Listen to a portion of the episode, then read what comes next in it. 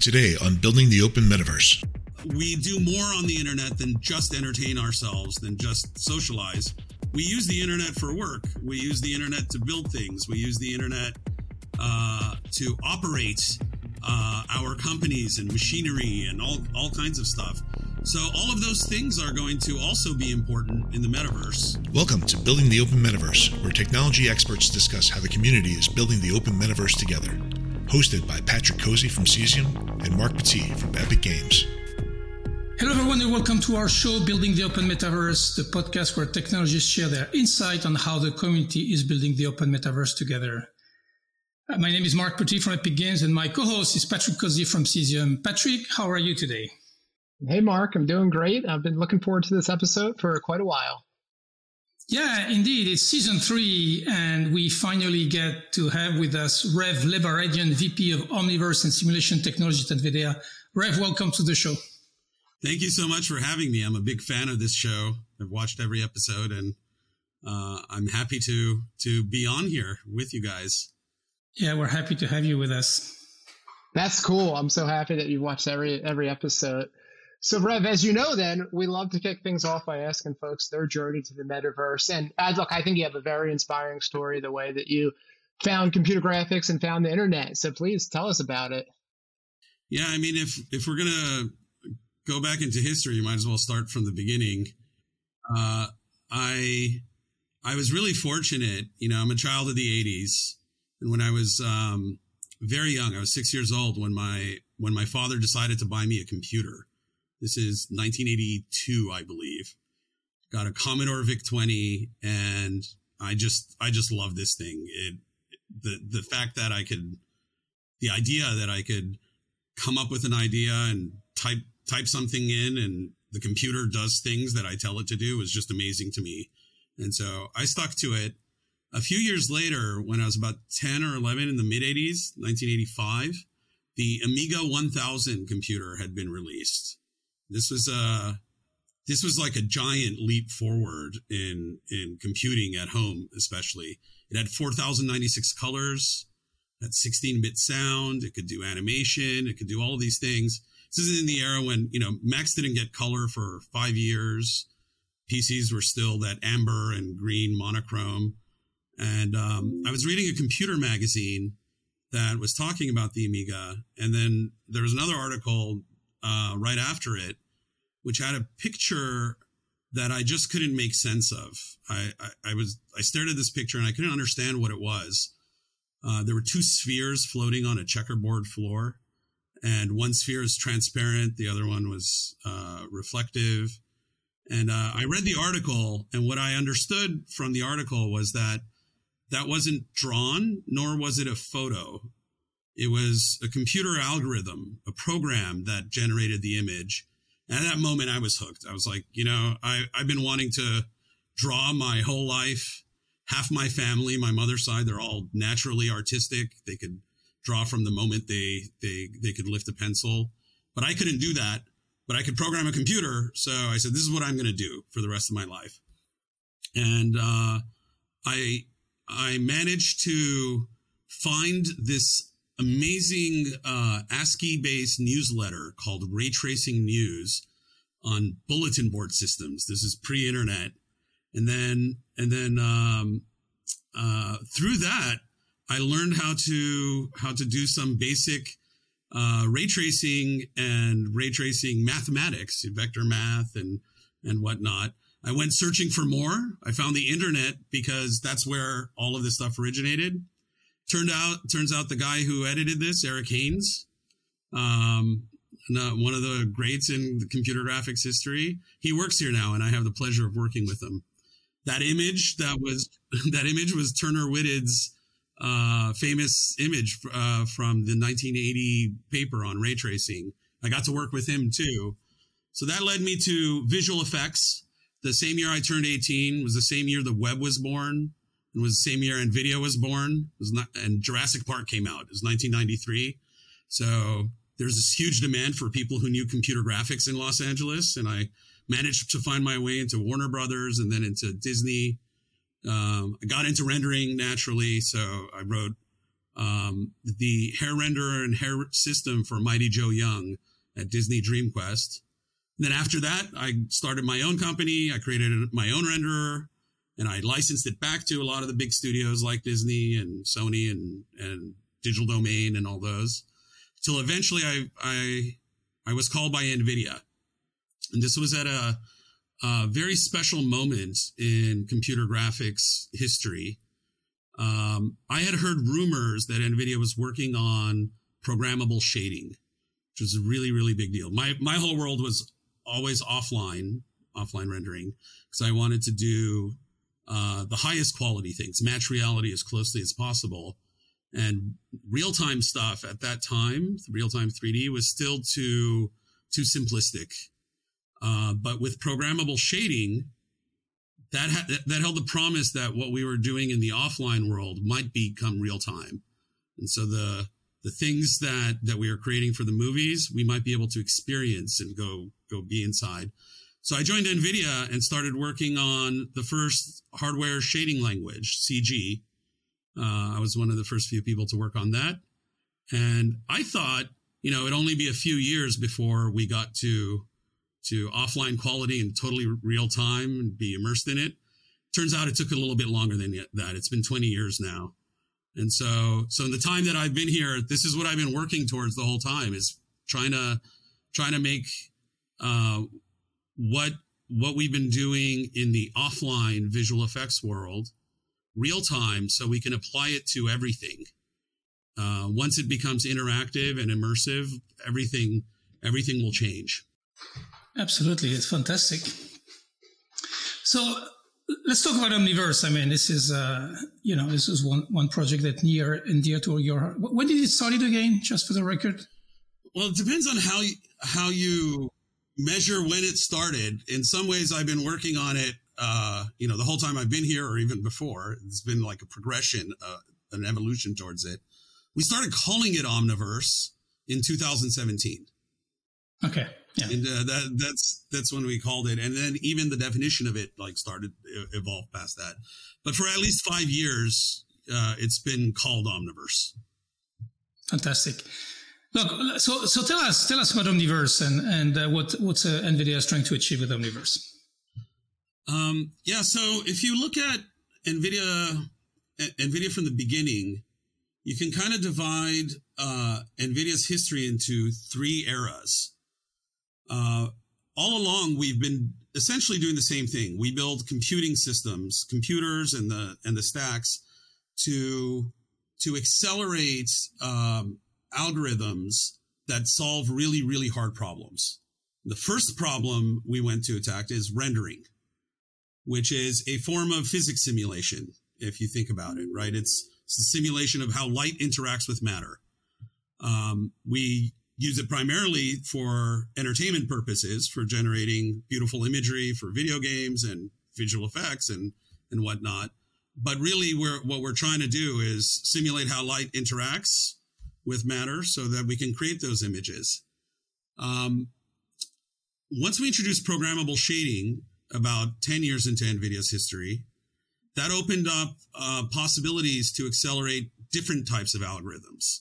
That's when we introduced CUDA that um, allowed us to, to build supercomputers and high performance computing systems to accelerate simulations of general physics you could use it for seismic analysis and uh, medical imaging. You could use it for uh, weather weather prediction and so on and so forth. Uh, about 10 years ago, so 10 years after that, um, a new era for NVIDIA became, uh, came into existence. On top of CUDA, uh, the, the whole deep learning AI revolution was born. The first thing that sparked this was at the University of Toronto. You know, some grad students, Alex Krizhevsky and Geoff Hinton's group, they uh, they took an old idea, neural networks, a bunch of new data that that was now available because of the internet, and combined it with essentially a supercomputer that was in their gaming system on a gaming GPU, and were able to to do things that had previously eluded computer scientists. Uh, we we up until that point we had had no way of creating an algorithm that could reliably tell the difference between a cat and a dog in images. And so overnight, that changed everything. Now we could write software that writes software. And when that happened, everything kind of changed. We um, we realized that the way software is going to be created, the most advanced software, uh, software that simulates intelligence, is fundamentally different than how all of the software we've created before ha- has been created. In order to create this new software, these new algorithms, you need a um, uh, an immense amount of data, and this data um, has to be very specific, and it has to, in most cases, match the real world. So, for example, if we want to create robots like the ones that we're trying to make to drive on our roads out there, these self-driving cars, uh, we need we need algorithms that give give these robots intelligence to understand the world around them. They're going to see that world. They're going to perceive. And in order to do that, to create those algorithms, we have to feed the training mechanism, the way we create it with, with data, which is another way of saying we're going to feed it with life experience. We're going to, we're going to give it hours and hours and hours of experience of seeing things so it can learn, much like how humans learn when they're born as babies. We learn how to see, how all creatures learn. Uh, and and it um, became clear to us pretty early on that the only way we're really going to be able to do this is by synthesizing that life experience for these robots. We're not going to be able to gather all this information from the real world. We just are limited by time and space and and cost and and in many cases, you know, there's just um, uh, it's impossible to to get some of the data you need or unethical. You know, if we want to have our robots be intelligent enough to not drive and drive over children and hit them when they're on the road, we need them to experience what it's like to have a child in front of them uh, in every weather condition, every lighting condition. So how are we going to create this? And and the conclusion we came to was, well, we need to simulate it. We need to create simulations of these virtual worlds so that we can have these new intelligences we're creating be um, born and raised inside these virtual worlds. Uh, and it turns out all of the accelerated computing we've been doing all these years have all the ingredients for the things we need to construct the worlds rendering, physics simulation, and the new AIs we're creating to populate those virtual worlds to begin with or help us build it. And so Omniverse basically came from that. We started building um, the computing stacks for self-driving cars, for robotics, and and essentially digital twins of the advanced things we're trying to build internally here. And and we uh, always try to to to use all of the tools, everything that's already available out there before we create something new. But when we see that there's a gap, uh, that there's um, something that's missing that we need and nobody else is building it, then we we go build that thing. But we we try to bias towards connecting to all of the things that already exist there, so we don't have to duplicate effort. So you see this with Omniverse. Omniverse is it's kind of two things. Uh, first, it's a system for aggregating or connecting all of the tools and data sources you might have for building virtual worlds. Uh, we built it around USD, Pixar's USD um, uh, op- open open description of of virtual worlds, um, uh, so that so that we could not avoid having to build all the tools we might need to construct these worlds. We want we want to collect them all together, and and then we we've built a specialized computing stack for doing these kinds of simulations designed to scale from relatively powerful computers like like our um, uh, NVIDIA NVIDIA workstations up to supercomputers that have many many GPUs and many nodes, so that you don't have to be make a trade off between uh, accuracy and fidelity of your physics sim- and world simulation and speed. That's kind of like the the two sides of it. but in um, in many cases, uh, we we choose or we we need to run simulations in different simulators. So just having the world all aggregated into this form, it's an open description, allows us to use any simulator or engine out there potentially uh, for for the particular problem at hand. So actually, there's something I wanted to say there. So, so thank you for that. I think you know we we owe you. We, we have to give credit where credit is due, and we, we all have high anticipation on, on USD, and we all had the intuition that USD could be very powerful. But I think it took you, your team in Omniverse to actually prove it out to you. And now the fact that USD is a candidate to become quote unquote the HTML of the metaverse. I mean, yes, it's due to the brilliance of the, the Pixar engineers uh, and Guido and the people who invented that. But I think without the work of your team to prove it out, uh, I think that has massively accelerated uh, the fact that we can consider uh, USD for such a prominent role that we are currently having the conversations around the Metaverse Standard Forum. So I think you know I think we owe this to you and to your team that we a lot of a lot of us, including you know I would I would include us Epic. We, we, we dip our toe in the USD water a little bit. We've done some of it with it, but you guys have been all in and really pushed it to a level that makes us really comfortable to think it's going to be an important role. So just wanted to call this out and thank you for that. Yeah, I think, you know, from our uh, perspective, when we started this, we said, well, no, no one tool, no one simulator, no one engine is going to solve even our all of our needs here at NVIDIA, let alone all of the world's needs. But one thing that that's always uh, a huge problem for us, anytime we want to do anything, is just collecting all the data together. You know, when when we want to do a simulation of, of, of our headquarters, like when we built this building here, I'm in NVIDIA Endeavor, our second to last building, Voyager is next door. We ran simulations of uh, how how the how light would interact with this building.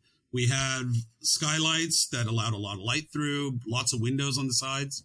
When we ran the simulations, we found out that had we built it with the original design, we would fry our employees, all the humans that were in here. It would have been way, way too hot. So they had to resize everything down and and and fix it. So that would have been a very expensive problem to solve later. We solved early on. But just getting that data of the building and all of the uh, uh, furniture and all the things that we need to put inside there to run that simulation is a nightmare. And and it's because everybody's speaking different languages. All of this data lives in different islands elsewhere. So it was clear to us early on that that's the first problem that needs to be solved. We all have to talk the same language. If we can't, then we have no hope of even of simulating whole worlds because all of the stuff being put into the real world here is the digital versions of it live in different islands. So so looking around, we're like, well, we could create something from scratch, but that always sucks. It's never a good idea to to to start from the beginning. Then you have to convince everybody to use that and convince them that you don't have nefarious evil purposes behind doing that to lock them in and all that stuff. When when we saw that Pixar had done this, that they open sourced it, um, that was that was an aha moment. Like, wow, Pixar has been building large virtual worlds for longer than any other any other company, any other group in the world. Uh, and they've been using all these different tools for with different uh, people with different skills, all working simultaneously together for longer than anyone else. What they've built is probably probably pretty good, and there's probably a lot of wisdom imbued inside that system. It, we're certain it's far from perfect and far from what we need, but better to start from something that exists and builds on top of that wisdom than than to to build something from scratch. Rev, yeah, look, I agree with the whole philosophy, especially enabling everyone to work together and the challenges of collecting all the data and making it interop. So when you look at USD, I mean, how do you think it will evolve over the next few years? Well, uh, I mean, you guys were at SIGGRAPH with me, and, even in the metaverse course, like there was a lot of USD talk there.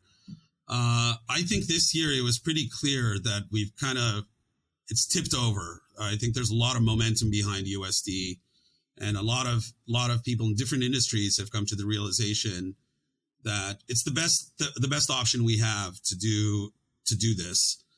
Uh, there's a lot of work that still needs to be done, but I feel like everybody is coming together in good faith now, uh, wanting to to extend it and build it in an open manner so that so that we can have this interoperability. It's to everybody's benefit if we can it, communicate with each other. Uh, and and I think history has shown that, right?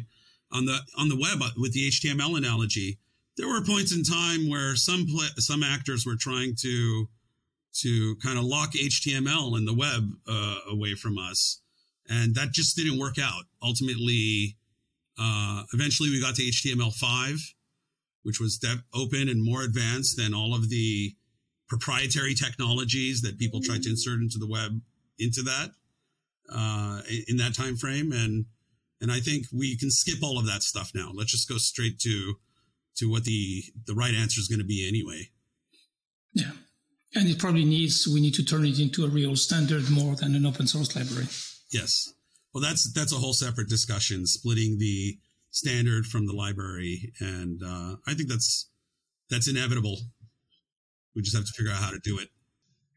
Cool. And and Rev, speaking of the Open Metaverse course at SIGGRAPH, so for season three, episode one, we had Neil Trevett back on the podcast, and Marc and I were telling Neil that you know, we just tried to invite all the right folks to come to that course, right? Technologists with a vision.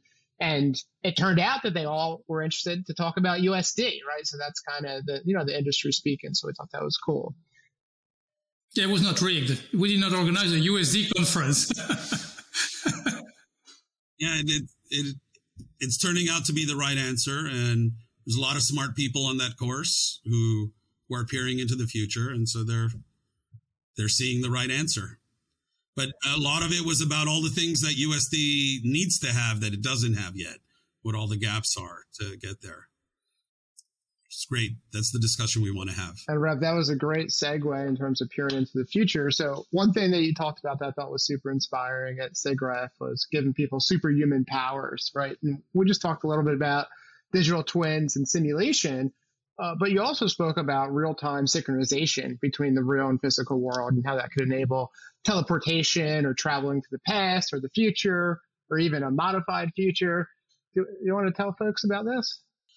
Yeah, I think a lot of the metaverse talk right now is largely about fanciful, more entertainment oriented things. You know, people, when you say metaverse, they imagine something like Ready Player One or uh, these this idea of essentially a large social space or video game, which definitely it, I believe will be a huge part of the metaverse, of course. Uh, but but if you think about the metaverse as as an evolution, as a continuation of the internet, it's a new mode of interacting with the internet. Um, of course, uh, we do more on the internet than just entertain ourselves, than just socialize. We use the internet for work. We use the internet to build things. We use the internet uh, to operate uh, our companies and machinery and all all kinds of stuff. So all of those things are going to also be important in the metaverse. And and a key thing that we need for the metaverse to be useful for all these other things is a link back to this reality, the one that we're in. Um, for entertainment purposes, uh, you almost want the opposite, right? You want to go escape. You want to go into magical worlds. You want to be a superhero. You want to do all, all that stuff. But for for all the other stuff we do in the world and life, it's important that that the the internet and the things that we have in there reflect the the real world. Uh, and and if you extend this to a 3D spatial immersive internet, if you can make that link happen between the real world and this form of the internet, then you get these superpowers I was talking about. So the way I think about it, the first one you get is kind of the no-brainer one is teleportation. If if you have something in the real world, the example I, I think I use there is a factory.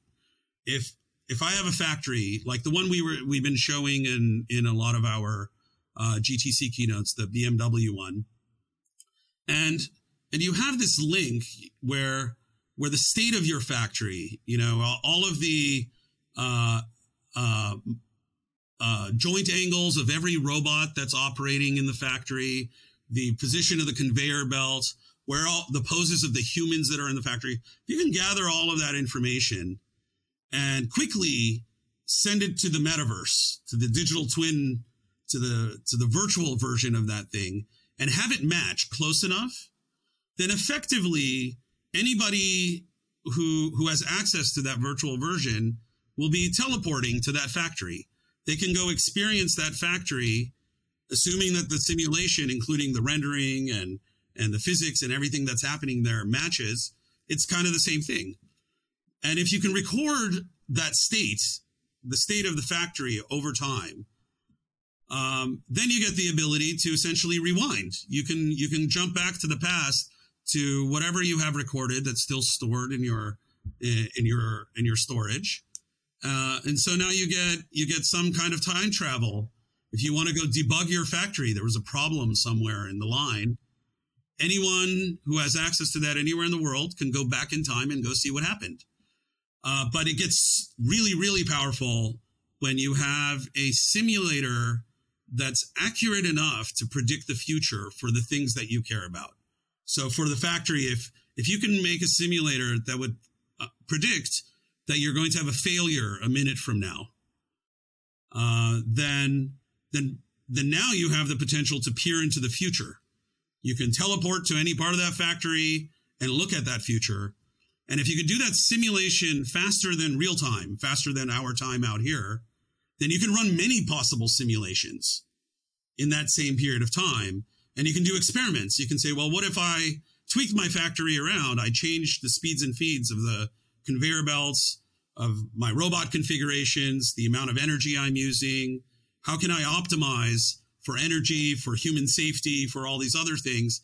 And I can search for the best possible future and go implement that one instead of uh, instead of just waiting for whatever to happen before I know uh, b- before you uh, actually it in real life. So that pattern, I think, applies to just about everything.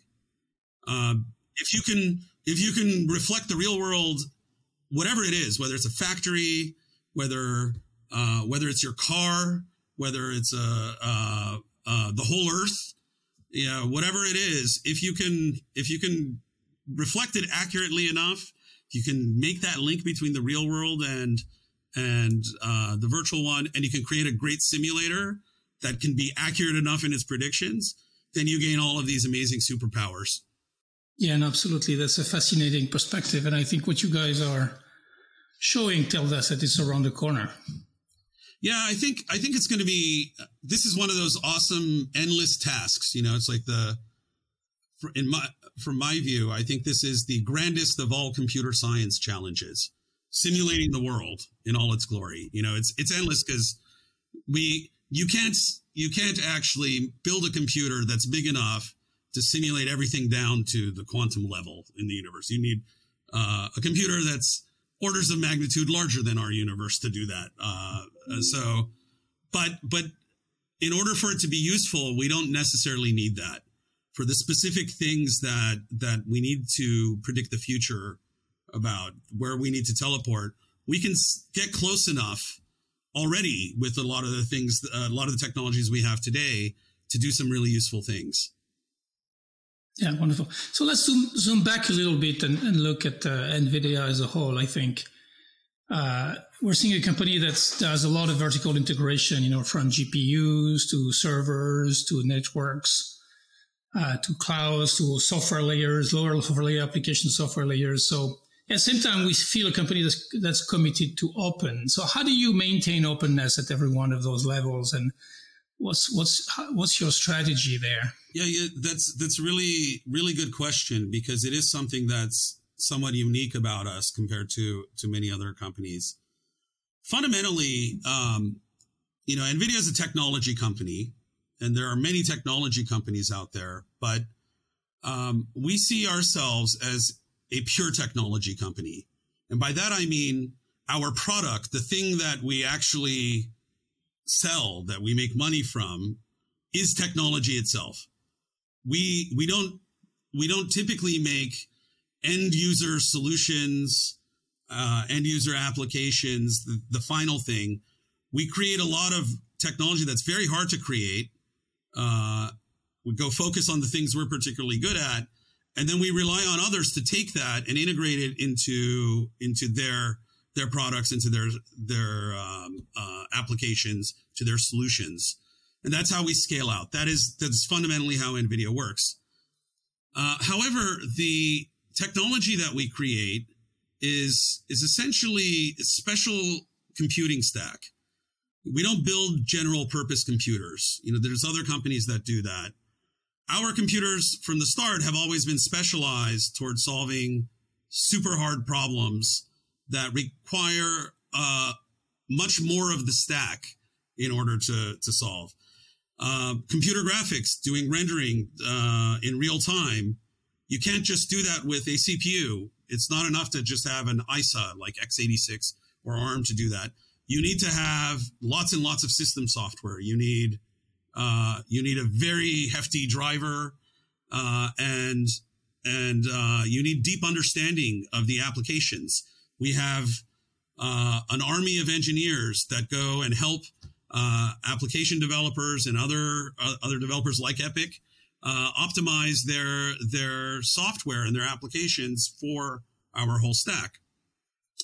And so so we have these two things where we provide technology and we want others to go take take that technology and form it into solutions, but the kinds of uh, problems that we're attacking they can't be solved only at at the uh, one layer of the computing stack problem. They're full stack problems. So the way we do that is first, um, we have to, whenever we, we're addressing a new kind of problem, we have to have a deep understanding of that problem in order to build any layer of the stack correctly. You can't, for example, uh, create the algorithms and the computer for a self-driving car without actually making a self-driving car first. We we can't just go ask uh, uh, uh, car maker what kind of chip do you need? What kind of systems do you need? What what types of algorithms you need? Because they don't know. They it hasn't been done yet. So so we have a fleet of our own self-driving cars or or the prototypes that we're building over here, not because we plan on building those cars and manufacturing them, but because we need a deep understanding of uh, of the problem to to even just go implement any layers of the stack. Once we have that, we have these different layers. We're more than happy to to license or or provide this technology at, at any layer to anyone who wants it. We're not offended if somebody only wants our chip. If you want only want our chip and you don't want the rest of the stuff for for your self-driving car, so be it. That's okay. Go ahead and and go build on top of that. But if you want that too, uh, we'll license you the the stacks the stack above it. Uh, but the mere fact that we actually built that stack made the chip better. You benefited from it regardless of of whether whether you license it or not. Yeah, this concept of dog fooding is very important very important in technology. You can actually tell who, who does and who does not. So, Rev, switching gears, we want to talk a little bit about AI. So, NVIDIA has been such a leader in applying AI to computer graphics, and I know that you're such a proponent for, for AI for the metaverse. So, would love to hear what you have, what's exciting you in AI today. Yeah, I mentioned earlier how we we've been building Omniverse so that we can go create AI. We we believe that it's a it's a fundamental prerequisite that there's no way we're going to create advanced AI unless we have world simulators and and unless we build high fidelity virtual worlds that we could go uh, train them in. But the uh, but the inverse is true as well. We believe that in order to advance computer graphics, to advance uh, virtual worlds and simulations, uh, we need AI. We can't actually create all of the worlds that we need to create without the assistance of these artificial intelligences. If you think about it, there aren't that many people in the world today that can create a high fidelity virtual world. They're either at you know, AAA game companies or visual effects studios. I don't know what that exact number is, but I would imagine, you know, we'd be lucky if there's 100, 200,000 people in the world that could really do to, to do this. That's obviously not enough if we're going to have a metaverse where where uh, everyone is participating in inside these virtual worlds. Uh, the thing that made the internet and the web in, in specific so successful was that it was created by everyone. Anyone can go create HTML. You know, anyone can go create a web page. Anyone can go upload a video and and become a YouTube star and and create a, a podcast these days. You know, it's not limited to just a small number of people. But that's unfortunately not true for 3D. Creating 3D virtual worlds is just extremely hard and it's it takes decades to master just you know very niche aspects of the of the craft as a whole. And so so we need AI to democratize the the creation of virtual worlds. AI is going to help us ingest the real world and turn it into into virtual world so we can have digital twins of the real real things. And then we're going to be able to use those those things we collect from the real world to remix them and recompose new ones. And ai assistants will help us generate new things and and create new new designs in there. Because you know every human every child has a virtual world or numbers of them trapped in their minds you know, when you talk to a six year old, they'll tell you all about these virtual worlds and they communicate them to you with words, uh, uh, incepting your mind with, with their, with their vision. Um, we want every, every child to be able to actually turn that into a real virtual world in the metaverse. The, the key to that is it has to be AI. There's no other way we're going to be able to do that. You need an AI to understand what that child is saying and convert it into the triangles and texels and and and rigs and all the other things that are so so hard to create right now. Yeah, I agree. And in the spirit of giving credit where credit is due, I mean, AI denoising is how you know we got you know real time tracing. We are wondering, will we ever have enough compute to to to, to ray trace worlds? But the, the thing is, we guess as many rays as we actually compute them now with AI denoising, and so we got this boost in performance and that's that's accepted now. That's a given that we do AI denoising, and we're going to see so many more of those ex- examples moving forward. Yeah, I mean, AI basically comes down to all AI is is is like the ultimate function approximator, generalized, right? Like you can take any function, whatever it is, and if you have enough data and if you have enough computing power, you can train train this network, the system, to approximate that function so denoising is just one of those, the, one of the first functions that we're doing that with.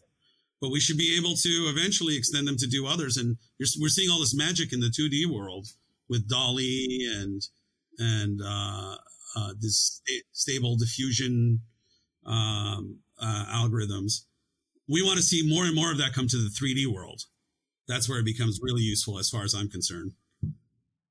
Absolutely. All right, so we've, we covered a lot of topics. Uh, we were uh, super happy to see uh, NVIDIA as part of the founding companies raise their hand when for the Metaverse Standards Forum uh, to to join uh, the initial group of company. What are your expectations for the forum? Yeah, I mean, I'm I'm really I'm really glad that um, Neil Neil pushed this, creating the Metaverse Standards Forum. Um, I'm actually the one that signed the check for our for us joining it. Neil came to me with that one. Uh, I'm a little bit surprised at how much interest there's been. The, the, there's like almost 2,000 entities there, which is great. Like we love the fact that there's so much interest in the metaverse and people want want to discuss the standards. Um, but but I think now we have to figure out what that means. Like, how do we deal with thousands of of people all all with their ideas of what the metaverse standards should be. Um, I'm I'm I'm looking forward to seeing how how these. Uh, I I don't know what what Neil and you guys are calling it. It's like subcommittees or. Yeah, domain working groups. Yeah, the domain working groups work out uh, so that so that we can get uh, just the right number of voices who actually know e- each domain well enough to to come together and, and, and build it properly. Yeah, that's the challenge: is managing an open process and making sure that the right person get a chance to to be heard. Yeah, we want everybody to have a voice, but you know, not every voice is equal in terms of wisdom and experience. Uh, so, so you you you want to bias and weight towards the ones that actually have done it a little more than those that haven't. But uh, we have Michael up from your team, so I'm sorry. We have Michael Kass signed up from your team. So. Yes, yes, we have Michael Kass and and uh, Guy Martin as well. Yeah, we didn't know that the Metaverse Standards Forum was going to get that big that fast, right? It was kind of a surprise that we went from 35 to 1600 in, in maybe two months or so. And yeah, Marc and I have constantly been saying, hey, Neil, okay, this is cool, but how do we organize and, and what is the number you expected? I mean, I'm surprised too. I, I didn't think that many uh, people would be willing to go sign up and and actually do that. Being in standards forums and stuff, that's not the sexiest uh, thing out there, right? Like people shouldn't usually avoid that like the plague. Yeah, I mean, we were originally interested in 3D asset interoperability, just that scope, which is a big scope. And, you know, the so Uh, that, I think we were thinking, I don't know, Marc, like 10, 10 people maybe or 10, 10 organizations. But the, the swath of metaverse is, is big. So, yeah, I'm excited to see where, where it can go. You're just off by two orders of magnitude, maybe three by the time we're done with this. So, so Rev, as you know, we like to wrap up the episode with, with two questions. And the first one is Are there any topics that we didn't cover that you want to talk about? I, we talked about almost everything uh, I love. Uh, we talked about computer graphics and AI, the metaverse, about computing history. Uh, I, I really, I really can't think of anything uh, that I could summarize in in like a minute. That would be in addition to that. And so the other question, as you know, is uh, is there a person, institution, organization that you would like to give a shout out to today? Well, uh, I, I, touched upon it earlier. I think Pixar, I'd like to give out a, a big shout out to. Um, uh, what we've built with Omniverse and what, and the now what the industry is um, uh, is starting to move towards with USD in general, that couldn't have happened without their with their foresight and the risk they took by opening it up so early. Uh, they put it out there in 2015 and they've been engaged with the community, uh, you know, sharing their their most valuable resources, their engineers, with the with the rest of us in the community for this period of time. And now they're doubling down on that. So I'd like to give a shout out to all of the Pixar folks, particularly in the USD community with Spiff and and uh, the great people that are that are still at Pixar uh, working on this, and Steve May for for uh, funding it. Yeah, absolutely. Well, Rev Lebaredian, VP of uh, Omniverse and Simulation Technology at NVIDIA, thank you for sharing your passion and your, your expertise. Uh, again, kudos on the Omniverse project. I mean, you guys are really leading uh, uh a lot of, uh, you know, a, a lot of interesting tracks. So thank you so much for being with us today. Thank you so much for having me. This was fun. And Patrick, we want to thank our audience, making telling people, you know, hit us on social, let us know what you like, don't like about this podcast, let us know who you want to hear from. And uh, Patrick, thank you so much as well. Uh, Rev, thank you very much again, and we will see you guys for another episode soon. Thank you.